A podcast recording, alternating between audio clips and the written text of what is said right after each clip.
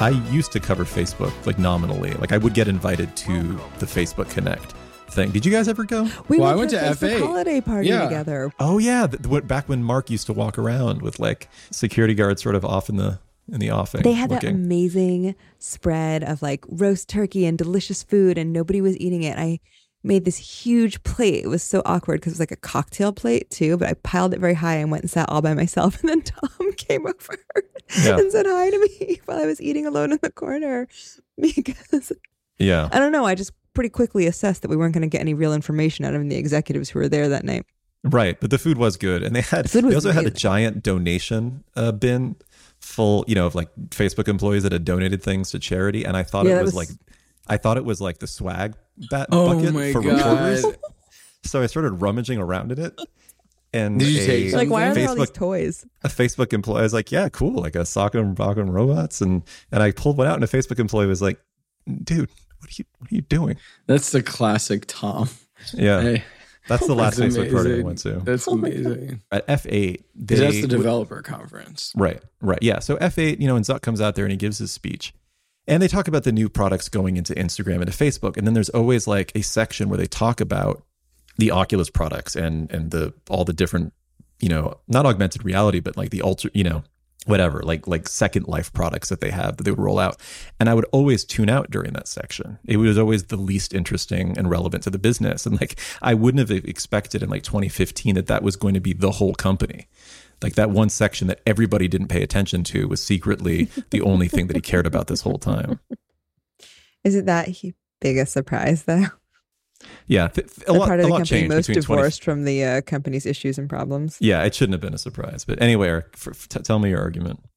Well, you know, I- my call my column this week was basically saying that you know tech companies have a long tradition of using futuristic technology to distract people from their issues. You know, obviously Alphabet, you know, literally Google changed its name. They you know promised us life extension and fabulous new cities and self-driving cars and amazing connected homes and like very little of it has panned out. And then uber basically copied the model with some of the same people and said oh we'll have flying cars and we'll also have self-driving cars. And they did that and you know that helped sort of juice it. And lyft's uh, president promised uh, I think most of their vehicles would be self-driving cars by this year, which unfortunately hasn't happened. So, you know, I, I think you know the argument is that there's an obvious sort of distraction quotient to this, and that the media basically can't help but play into it because we're addicted to these stories no matter what. And it's not even that the media isn't sufficiently skeptical because you know, like we're writing the column saying this is bullshit, but it's just like there there's a fatalism to if this is what Facebook is talking about, we're dragged into it. So I guess the idea that I had was fuck it, like okay, everybody, you know, it's a second order sort of concern. Uh, what if we just like argue about the actual sort of first order sort of metaverse plan thing and buy in to the whole conceit? Like, do you Right, because I don't think there's a big fight over whether or not it was everybody agrees it's a distraction. an Like, effort to distract from the fact that the company's, you know, being right? It's like so self evident, and yet we're still like it still happens. It's a weird like we're on. You know, it's like why can't everybody just ignore it and say, "Oh, it's just like fucking Facebook," right, and Like, I actually get to the essential issue of whether or not people would want to live in a metaverse. I mean, I think that people like human contact. I think that they actually enjoy things like being in rooms together and sharing genuine laughter. I think they like touching one another. They like having sex. They like, you know, emotions that only come from being in groups of small small groups or large groups of people. And I just don't think that's all replicable in the metaverse. Outside of a surrogate, outside of a surrogate, um, pl- played by uh, who who played it in her? I can't remember Oh, who played. Scarlett Any- Johansson? Well, that was the voice. I, I mean, I even think like getting to this point of whether or not people are willing to accept the metaverse almost elides past the point that like the technology required for this to be at any way close to what Zuck was explaining in this just isn't there. But that's what I'm talking about. Right. It's like Everybody knows. it will never replicate the things that we like about living, the things we like about living with other human beings. See, I we can all disagree talk with- about the things I- that suck about being around other human beings, but the things that are really great about it are pretty special, and they're not. There's no technology that replicates the feeling of being at a party and having a really good time. I don't know. I'm bullish on the metaverse. There was an But in what tweet. way? Ex- explain to me, like what Yeah, version what of part it? of it will actually had did what part of it will be fun? like I'm I'm willing to accept it in complete theory that yeah, it would be fun to be able to in a limited sense feel like you're next to someone that you couldn't be for one reason or another. But Fir- I just, First of all, the standard that Katie's setting that until it's as good as sex, it's not going to work. I mean, I'm not fir- even saying that. I mean, I think that we even found It that needs to be better than pandemic, work. being on It Zoom to together was work. not satisfactory. it's not satisfactory, but we're still doing it. I think there a lot of. I mean, we're we're I I, I but we're you look at recording it, this people, on Zoom right now. people are We- not attending well because we physically can't I do know, it any other like, way because we're in reality. three different cities. Right, but we're prioritizing that over finding real people. You know, like uh, in everything, there are trade offs. But that's different from wanting to live in the metaverse. It's different from saying, I voluntarily am going to spend my leisure time there. I don't voluntarily spend my leisure time with you guys on well, Zoom. it could be work. I think work is a big use potential use case, and video games. Like people play video games. They're in That's 2D right. screen digital spaces. Like people spend a lot of time. I spend a lot of my time in front of a computer. If it, if I got to keep the the clothes that I bought in fucking Fortnite and the costumes and Well, so so the, the gaming brought them aspect, everywhere else so I look Yeah. cool like that that that seems good like if I were in here with a bunch of shiny things making you guys you know jealous and laughing I- that's like the stepping stones of it I know that's it's like the Katie's like this is the most pathetic like thing in the world but I I do think it's incremental No, I don't think it's pathetic. I, I, I agree that it's incremental. I just don't think that there's a world in which people, given the choice between spending a lot of their time in the metaverse and spending a lot of their time with other people, would choose the metaverse. Now, I think you're right. Applica- there's probably work application, business application, but again, like work and business application. I mean, if that was a goal, we already have Zoom. Well, that but that's always been the cop out for all of this technology. It's like, well, let's just make it work for business. I mean, like if you follow the I whole- remember like with Second Life, they were like, well, people will start setting up stores in Second Life. There'll be merchants in Second Life. oh, like the economy within it. I mean, that's a whole But- other thing. That's okay. just like people well applying. the it- economy I think we're pretty close I mean NFTs are already getting us there we're already we have people playing NFT games in the Philippines where they're making money playing those games like just just the fact that if even if it's just delusional money provided by tech companies that there are going to be people you know not just like world warcraft weird sort of like but like people who are doing like jobs in a fully digital space to make you know like that's amazing. Like and i, I feel like that transition is that is close. And i think that is a pretty radical i mean economies are powerful. And once people can make money in a digital space because they're producing things or holding things that people want But this is the cart before the horse, right? Like you have to have a a critical mass of people who are actively choosing to participate in this reality for the economy to be Well, meaningful. that's why NFTs are amazing. They're like definitionally the cart before the horse, right? They're literally buying the objects when they're just text Right. before there's some standard broker who accepts them all. So, yes, I agree with you. It's insane. But like part of the effort to get around this is literally we're going to sink money into it before it even exists, basically to do what you're saying, to put the cart before the horse. I mean, that's like the, that's like the completely logical and like uh, pragmatic explanation for NFTs. I think the one that I buy into more is that like people just have a lot of money and like speculating on shit and feel like they can flip Definitely. it for for a lot of money. But like it seems to me that there are two kind of sides of the spectrum here that they're trying to make meet in the middle of like regular people. That that's like where i don't get it. Because in one sense we have business right? Like uh you have people that are like oh we can do more efficient meetings with people over the world by pretending they're next to us rather than doing shitty conference calls or zooms. And then you have like the gaming world which is like hyper connected people that have already sold into a world where their friends are people that they communicate with playing whatever fortnite or or overwatch. And then like not that gaming is small, not that business is small, but the world that Zuck is explaining here is one in which we're like, ah, we've bought into it. Like there's the efficiency of connecting people over the world, and there's the social aspect of gaming. And I just think there's a huge hurdle to get to that point where people in the middle are going to be that interested in either either use case. And with the technology not even being close to good enough, it almost makes me wonder aside from the distraction element that Facebook is, you know, also pushing for here, why anyone cares. Like why are we talking about this so much right now? This reminds me so much of the flying cars. I'm like, please, I could not give any fucks about the flying cars. Call me, call me, call me when they're in the air. Well, the reason is because people like to fantasize. I I do think it's delu- it doesn't make sense, especially for the media and like professional media. People are worried about business to think about these technologies uh, so far out. Like I, I do think that's that's irrational, and the fact that we just like move, I mean, we.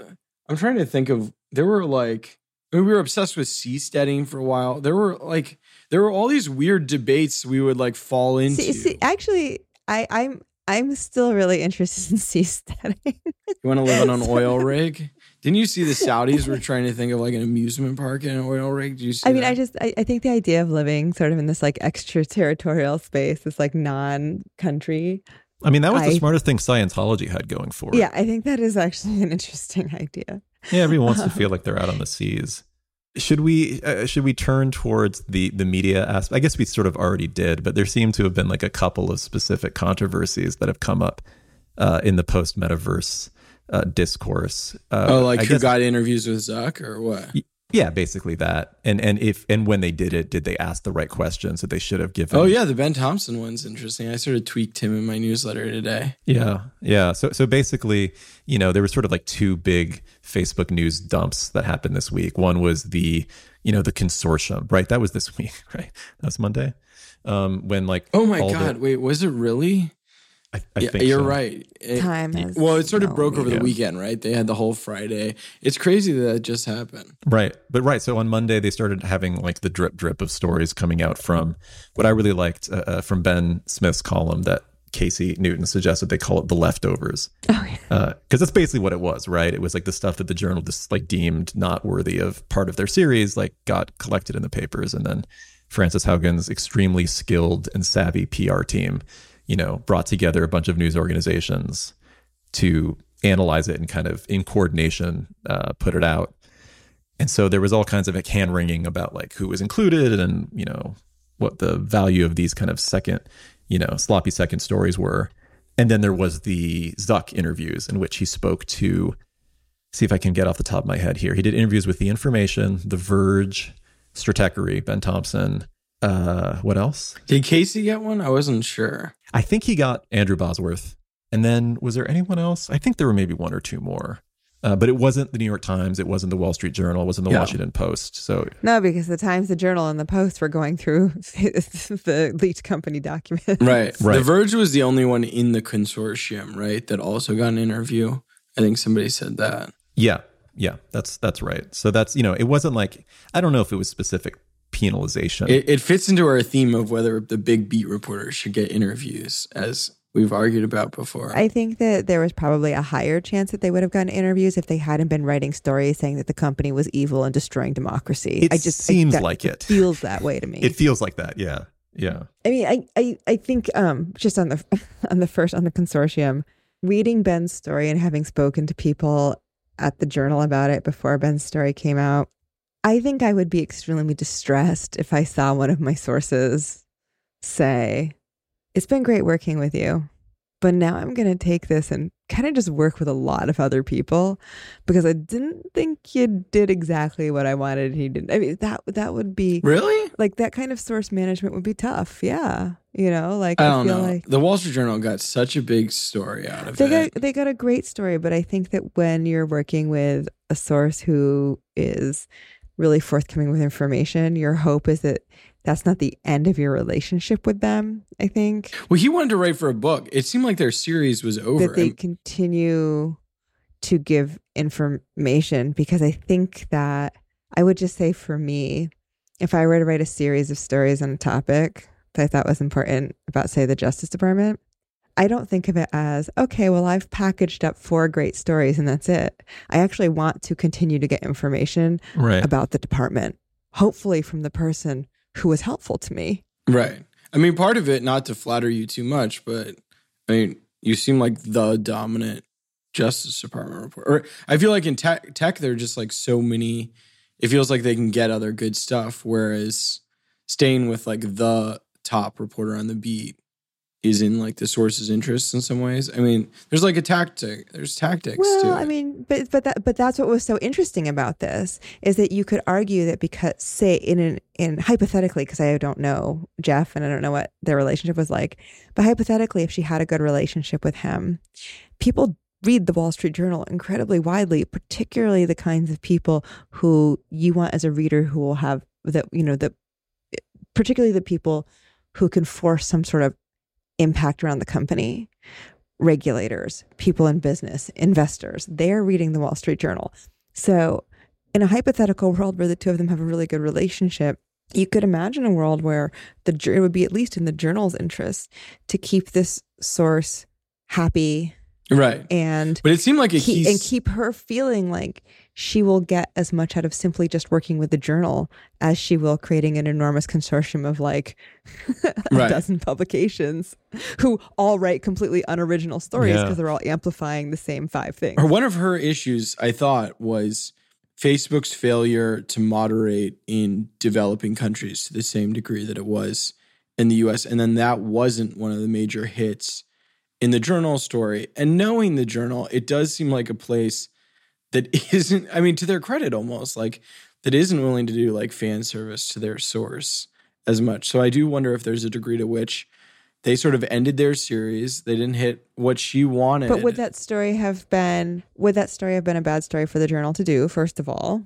like they should have done it in the main series if that was their sources. But also, I don't issue. think every. I don't. I think it's weird to think about investigative journalism as a series. I, I think of it. That's how they bought. They packaged it. Well, way. everyone. Pa- it's packaging stories is one thing. People package stories for all sorts of reasons, but I think the mentality of, okay, we wrote our four stories and now we can just move on. If you really believe that you want to interrogate Definitely. power, why would you think of it that way? That that made no sense to me. That would be like me saying, "Well, I wrote a few stories about January 6th in, you know, March and April. So I think I did it. I'm done." That was very that would be very weird. But she's she's left. She we left. packaged them she's really not, well. She's not there. like It's hard to know. I mean, uh, I guess we don't know if the journal initially, when they got the documents, they thought we should be the ones to own it, or they just sort of said, you know, we're going to take what we can get from this person who clearly had, mo- not mo- ulterior motives, but she had a plan on what she wanted to do. I mean, we we kind of could tell several days into the series that oh, she was going to testify uh, Can I, can I ask a dumb question that I should know the answer to? Like, was it obvious in the journal story that it was like a key whistleblower? Like, they didn't present it that yes, way, right? no, because they said in their stories, in the sourcing of their stories, they said, according to documents from a whistleblower that have been given to the Hill. Right. Like that was often the attribution. right? It felt like they didn't present it as like I don't know. I wasn't as personally obsessed about the whistleblower reading their series as I was just about like the claims. Whereas if she wants to be a cel- that's successful for them, but I, I was yeah, going to say, in an ideal world, it is about the claims and not about definitely. the personality. if but that was, but you think that was a mismanagement on the part of the journal? It just seemed that Frances Haugen. Well, that's the thing. I'm not saying even that it's a mismanagement on the part of the journal. I'm saying that for, Yeah, I think if, if yeah. I were the reporter, I would be a little distressed yeah, yeah. to see because I I wouldn't think she just gave this package of papers to Congress. She gave me a sneak preview so I could break them and package an interesting series. I would think this is a person with whom I'd want to have an ongoing relationship for a variety of reasons because sources are not only people who bring us information, sources are people who help us vet information. They're people with whom we discuss story Right. ideas. but fundamentally, a great source is more powerful than a good reporter at this point. And the trusting relationship goes two ways. So the source trusts us to keep their identities secret to the extent they want to be secret. And we also trust them to not tell other reporters when we are working on a story and we call Right. them and say, I want to work on a story right now about Margaret over at Andreessen Horowitz. And you trust that source that you speak with, Eric, to not get on the fucking phone Right. and then call Casey and say, Eric just called me and said that he was working on a story about well, But but there you- are you- also people you do think are doing that, and you well, sort of and like, yeah. they, I don't consider them my sources. But what do you do in that? So fine. So she's not really their source. I mean, she effectively used the journal as a way to get her message out in the way that benefit. I mean, the journal did independent reporting uh, to kind of b- back it up and and you know fill it out in a way that would give it more credibility than just a document dump. But what do you do in the case of a reporter where you've come across a source who's got an axe to grind, which he does? I mean, it's for the public good, but this is fundamentally her campaign and you're like, okay, I'm going to get these documents, but it's only going to be exclusive for a certain amount of time. Well, it also didn't seem from Ben Smith's story that they were aware that it was only going to be an Right. exclusive for a certain amount of time. Yeah. They were in shock on the phone call, and like Jason Dean, their editor, said, "This is very awkward." I just think it's hubris. They they had a huge crack at it. Like, and I don't agree with you. I I get what you're saying. I think you have a much better pitch to a source who's still at the Justice Department or still in the loop of the No. Justice Department. what What do you? I- Because the it's idea like that all of my sources are at the Justice Department Sure, makes what- zero sense. okay, okay, wherever th- wherever they are, like just the your the th- the Capitol riots story, for example, just feels more ongoing. Like a lot of these Facebook stories are like looking back at past practices, whereas an investigation is ongoing. Well, that's the interesting thing too. Do you think that Facebook has changed their practices? Do you think that any? these stories are framed as like this is what happened at this date. Whereas like an investigation the source has a clear reason to know why they would have more stuff. I'm mixed on that. I don't know. Because like the January 6th attack is literally looking back. a lot of the scoops are about the nature of the investigation. Have there been subsequent attacks on the Capitol that I didn't hear about, Eric? Holy shit! I should get off the phone. I should get on the phone right. But but what do you do if you you know even intuit at this point that you have a source that is going to go wide in some way or start talking to other reporters I have no idea. All You I can't know drop is that, it. that would be really distressing. Oh, sure, it's incredibly stressful. But haven't you had the the experience of talking to a source and you have this feeling in the back of your head? I think they may be talking to someone else, and you kind of have to say, "All right, let me be strategic here about what I tell this person."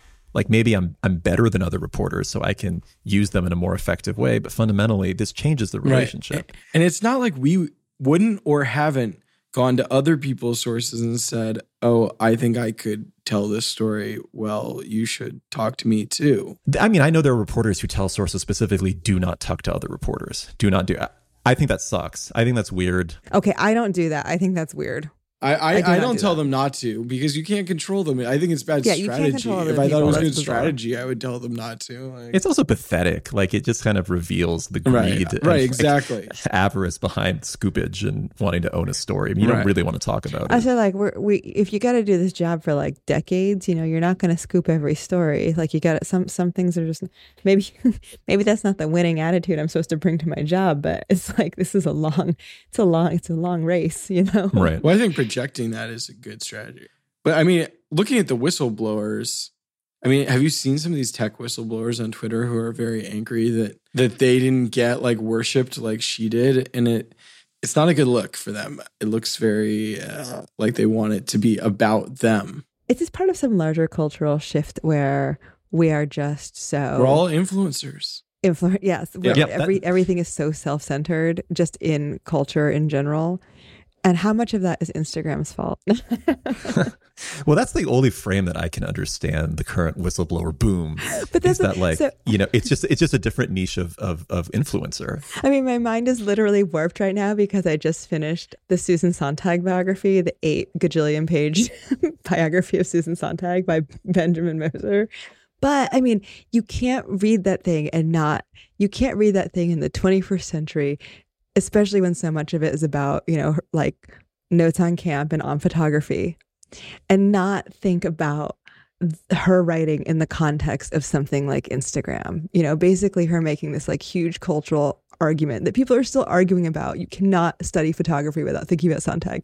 Still arguing about whether or not the camera is a weapon and whether or not it's like a form of like there there is a, a theft there and there is a way in which people lose control of themselves through image. And then to turn that camera on ourselves again and again every single day willingly. I mean the, it is it is very difficult to think about her cultural critique of photography and then not wonder how it has played out in this like exponential way thanks to instagram. Anyways I, I- Totally. a total, total digression. But, No, no, No, but, but- not, not but- really though. Because but then is it any wonder that you have whistleblowers on Right. Twitter being like, but I wanted to be the 60 minutes whistleblower. Right.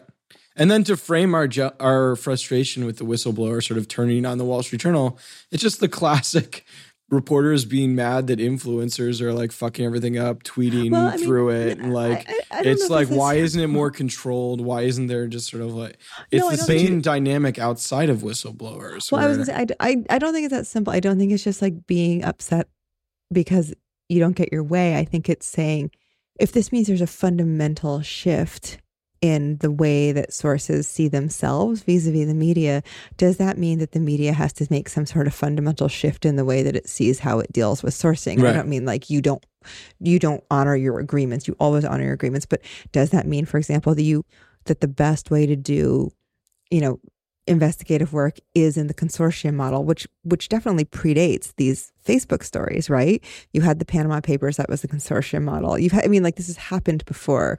You've seen publications like ProPublica consistently team up, team up with other papers like the Guardian, like the New York Times, like NPR. So I, so it's not new. It's just like, okay, well, if this is the shift that's happening on the sourcing side, does that mean on the media side there needs Right. to be a shift yeah, too? I, I, that's the right way. I agree with that framing totally. Yeah, and and also I think like the framing of influencers as you know the base superstructure of how these people you know view their role um, is incredibly relevant because they are talking to us. They, like everyone's so media savvy. Like that was sort of like the big revelation of influencer culture was that people understand the, the concept of audience of fandom of you know distribution.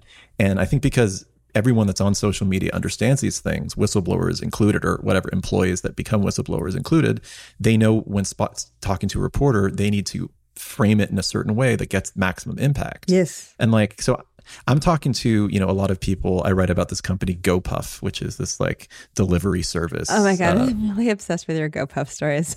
yeah. So, I mean, one of the people that was talking to me recently, like giving me all this inside information about like the complaints that warehouse workers have and bicycle, you know, sorry, that and um, drivers have, is she saw that I was verified on Twitter.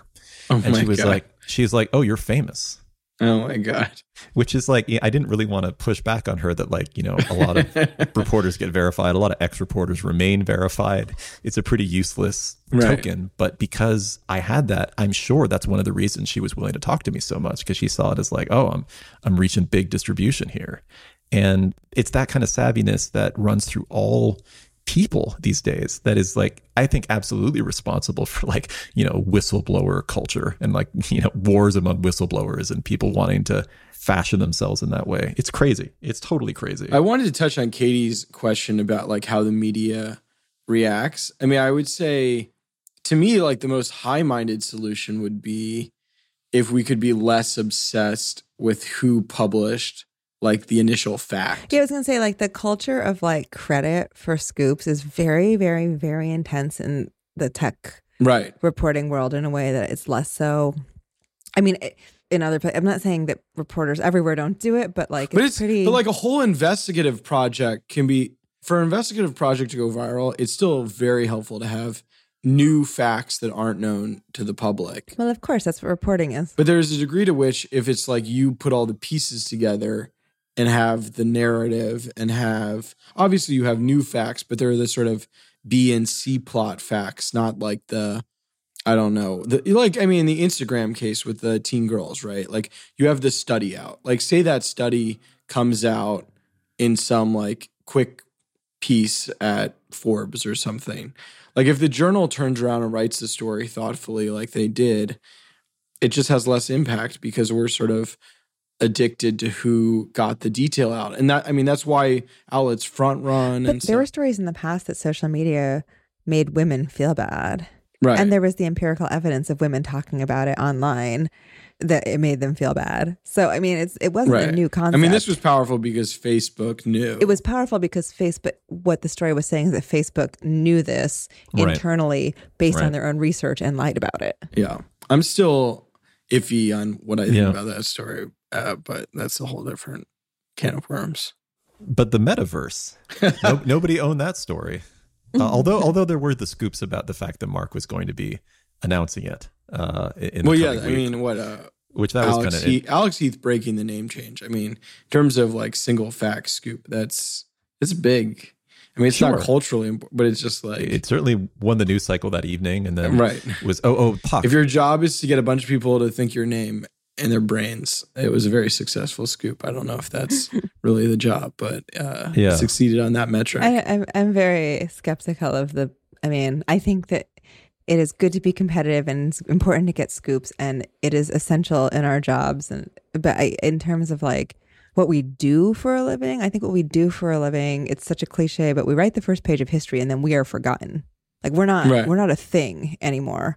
Like we're not going to be a thing. We're just we're we're delivering like the raw material that like an historian who is a thing is going to use to well, that's shape that's why you got to got to get in the opinion game here. You know, I'm a, yeah, I don't think I don't think that's any more lasting. I'm trying to move away from the the raw deal scoop and more into. I mean, framing things up. Yeah. I mean, if you want obviously, posterity, be one of the 900 million eggs opinion writers Twitter. out No, there. No, I just Yeah. don't, I don't think that's. Yeah. I don't No think more it's better. I don't think it's different. I think it's becoming as commoditized. I think it's more like time and thoughtfulness are what will be the the most important things, and like those are those. And I, I d- and I'm I'm actually just totally fine with it. Like I, like na- name me the person who got us all the Iran Contra affair scoops. God, none of us can name that person. right. But those were really, really, really fucking important stories. And it doesn't make it less important just because literally no one can remember the name of the person who broke the stories. Right. See, what you really need, you need an infrastructure to self mythologize the scoop you break as soon as you break it, so that it gets into the historiography right away. Eric, I really think that you and Frances Haugen could come could come up with some sort of business model together. Yeah. Well, I will say my first reaction to the 60 Minutes interview that she gave, and she started tweeting. She made a Twitter account and she was like, you know, I released the, whatever. It was some like announcement of herself as part of 60 Minutes thing. I looked at her follower count. It was like 4,000. I'm like, ooh, Frances, not good enough. You're oh my not. God. What's she at now? It's not great, honestly. Like, Really? you know, I don't know how much she's paying her PR team, but it's not the kind of work she, they- they- you know, she's She's got an from ace see. PR team. Yeah, she clearly does. I, I think these scoops are overhyped. Like, I think in six months, we're not going to be talking about her. I mean, 82,000, I don't know. I know some tech Well, journalists depends. that She have could more. do Dancing with the Stars next. Right. Right. I would assume, you know, assuming, you know, that they bring production to Puerto Rico, she should she should definitely be considered. I mean, the, the, the journal had high impact stories, and I agree with Casey. The rest have been leftovers, right? Does anybody disagree with that? Yeah, I honestly haven't read them, so I'm going to I say have. yes. I. I. I, uh, I don't know. She has eighty-two thousand five hundred followers. Tom. That's okay. That's okay. I'm. I'm going to follow her Listen. right now. Click. There, there, Eighty-two thousand five hundred and one. There's an NFT account I follow that is way way above that. Like What's she tweeting about now? Like Succession or like what's like what's next? That's always the funny thing about these people to me. Like I followed, you know, Snowden and you know, that guy's he's pretty committed to the bit. You know, he's still living in Russia and, you know, still I think it's because he can't come back. right. Yeah, that's probably I don't, I don't think he's committed to the bit. I think he's just in exile. Yeah. Um, but that's the thing about a whistleblower is you got to think like, all right, I'm past this point. You know, like Chelsea Manning, for example. I mean, that's been a pretty difficult transition uh, from being a whistleblower to going to jail to coming out. And, yeah, because because when you're when you're disclosing classified information, it's a little bit different than taking a bunch of documents from Facebook. right. Fortunately for us, corporations don't yet have statutes dedicated to Right. prosecuting people who take information out of their corporations. I don't want our conversation to be read as talking about Chelsea Manning or uh, Snowden. I feel like they're in a yeah, I think it's very separate That's sort of a different because bucket. of like the law. Like, she has nine tweets. I mean, it's just you're not going to get a lot of engagement at that level. They got to be really good tweets each time. You just got to Each be. one has five to. Uh, e- each one seems to have five to ten thousand retweets. She's doing okay. Twenty-one thousand retweets. That's a high hit rate. It's a good hit rate. You know, I dis- I disown she's- this she's got- line of she's got inquiry. eighty thousand followers with just nine tweets. Oh, that's pretty good.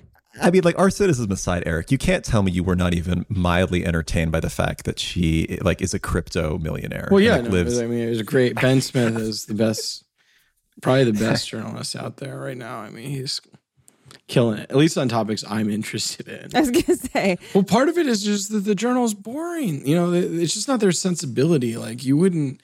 They don't. Do they have anyone who's writing that type of story there? I'm sure they have people well, they don't could. have they don't have that. I mean, like basically Margaret Sullivan and Ben Smith are very different in the way that they approach like being a medium col- media columnist than like pretty much anyone else. Ben's having a good time, and he's also asking the questions, you know, specifically about Frances that I was amazed no one really asked before that, which is like, what's her deal? Where is she right now?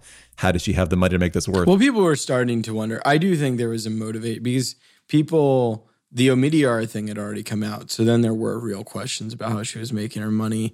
And I do think she's like, oh, I have my Bitcoin money. But then, I mean, they're paying for like her lawyers still. I, I do think there was a little bit of a downplaying how much Omidyar was a big player in uh, her apparatus, which even if it doesn't affect her sort of personal wealth, the fact that she's not having to spend her personal wealth is is a big boon. I mean, I'm not I'm not that cynical of her, but I, I do think there were like messaging games going around that whole circumstance. Yeah. exactly. All right, how do we wrap this one up, Eric? I, I do think the media has to, has so much catch up to play on influencer culture. Like I was, but why? I think the media should stay away from influencer culture. We should not. No, I'm I'm cheerleading for them to collapse. I don't want. I'm not an influencer. I'm just. I'm like. I'm mining little pieces of information and putting them in the public, and then someday I'll retire. That's it. Eric is. I want. I want them to be the same. Like, but but think about it from the journalistic perspective. If influencers and journalists are held to the same standards that puts some. I mean, uh, you know, to circle back on something. I mean, we were talking about uh, Ben Thompson at Stratechery interviewing Mark Zuckerberg, and Tom and I were having this argument about whether he should be held to the same standard as journalists or not. And I think he's playing the role of a journalist. He's interviewing Mark Zuckerberg hold him to the same standard. When Zach Galifianakis interviewed Barack Obama on Between Two Ferns, was he supposed to be held to the same standards as a journalist just because he's interviewing somebody? When Oprah Winfrey interviews somebody, should she be held to the same standard as a reporter because she interviewed them? This is absurd. No, that's why you take your ass to those people to be interviewed, and you don't take your ass over to the Washington Post and Marty Baron, who will grill you like a journalist. There's a reason for this. No, I don't think that Mark what's his face should be held to the same standard. So the only standard is that you maintain your shtick. So if Dylan Byers is like, "Oh, I'm sucking up to you because I always suck up to everybody," that's not that's not criticizable. Yeah, that's why that's why somebody that's why somebody would go to Dylan Byers hoping to get that treatment. Absolutely. But yeah. it's not criticizable because that's his shtick. Yeah, I don't think it's. I don't think he should be held to the same standard as Marty Baron. No. No, I don't think Oprah should be held to the same standard as Marty Baron when she's interviewing Meghan, what's her name, Markle. I don't but think like, that. There's clearly a threshold. Say there was like a key fact we needed to know from like Mark Zuckerberg that could be asked in a question, and he, oh my the gosh, only thing if- he goes to is between two ferns. You don't think it's like criticizable if Zach Galifianakis doesn't try try to get an answer. Well, I think the nope. choice is more criticizable than the actual outcome. I think the yeah, I think the choice is criticizable. I think right. what Zuckerberg's trying to do by making the choice is criticizable. But I don't think that everybody should be held to the standard of a beat reporter at a major publication or an editor like a Marty Baron or Dean Baquet. That's fucking crazy. The whole reason you're going to Oprah is because you don't want Oprah to ask the question that Marty would ask. Well, I guess what what that requires is that we the audience still has the ability to tell the difference, I guess, between sort of Marty But it's his Baron. audience. Well, I mean, right? I would hope that the audience could tell the difference between Marty Baron, Zach Galifianakis, and Oprah Winfrey. That's my hope and prayer. Yeah. But then we have people like Dylan Byers who try to pass as one thing while being another. yeah. I don't know. You you guys you guys don't watch reality television, but I mean, no, you know, I've never seen the, reality television. In a year, you know, after having a podcast, you have to have a second podcast about your like little hobby. You know, I want a Survivor podcast, or you need to start thinking now about what the like the second one that's sort of lighter and just expanding our brand personalities is because because that's Oh coming. Eric, you gonna charge us money for working with your brand studio? Listen, we need to build out Katie, you have you have facets that you're not mining for content right now that that are appealing to an audience and Oh my fucking god, I have like a normal person's job, dude. I'm just like a little you're, you're letting you're letting charm go to waste, only letting your friends enjoy it, and not not monetizing it. I just think it's it's sad. Yeah, I know. Sometimes I just like having friends. This is a generational issue, I think. it is I, because I'm fucking old. yeah, yeah. I think the fact that Katie doesn't believe in like mining all aspects of her personality till she's just an empty husk, uh, willing to be filled by whatever PR person for the fans, mining her personality till she's an empty husk for the fans. Yeah, because it seems to be working out so well for all the people who've done that. Yeah. The point is that we want the fans to take equity in us personally, and so Right. Oh, so can we do an NFT? yeah, that's that's I think where we're all ultimately headed. Is Listen, that once Yeah. I would do that. we have a little kitty cat as our image. If you don't think NFT is no, uh, we own that too. Listen, I'm not. I don't. I. I. I We don't signed object- that I don't. I don't object to digitizing something about the podcast and having Eric sell it. Unfortunately, per our contract, all the proceeds accrue to him. no, uh, Not the podcast. No, that was I, part I of it. didn't. I didn't specify. Yeah, this podcast is mutually owned. The audience that gets driven to the newsletter, that's Eric's. But the people that love us for us, those are those are legitimate. Those are people that we have equity in, or they have equity in us actually. And once once the true NFT crypto market takes hold and people can start trading their ownership of Eric, Katie, and me, um, I think that's when the the true largesse happens, and that's when we finally transition from journalists to influencers, and and the cycle is complete. And we're probably more Fantastic. powerful because of it. And people don't hold us to journalistic standards as we've already established. Fantastic. Yeah. Fantastic. I feel like that's as good a place as any to end.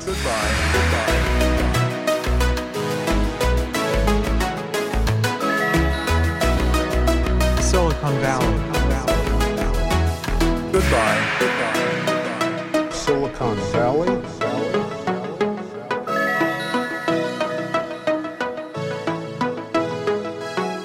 Goodbye. Goodbye. Goodbye. Goodbye. Goodbye. Goodbye.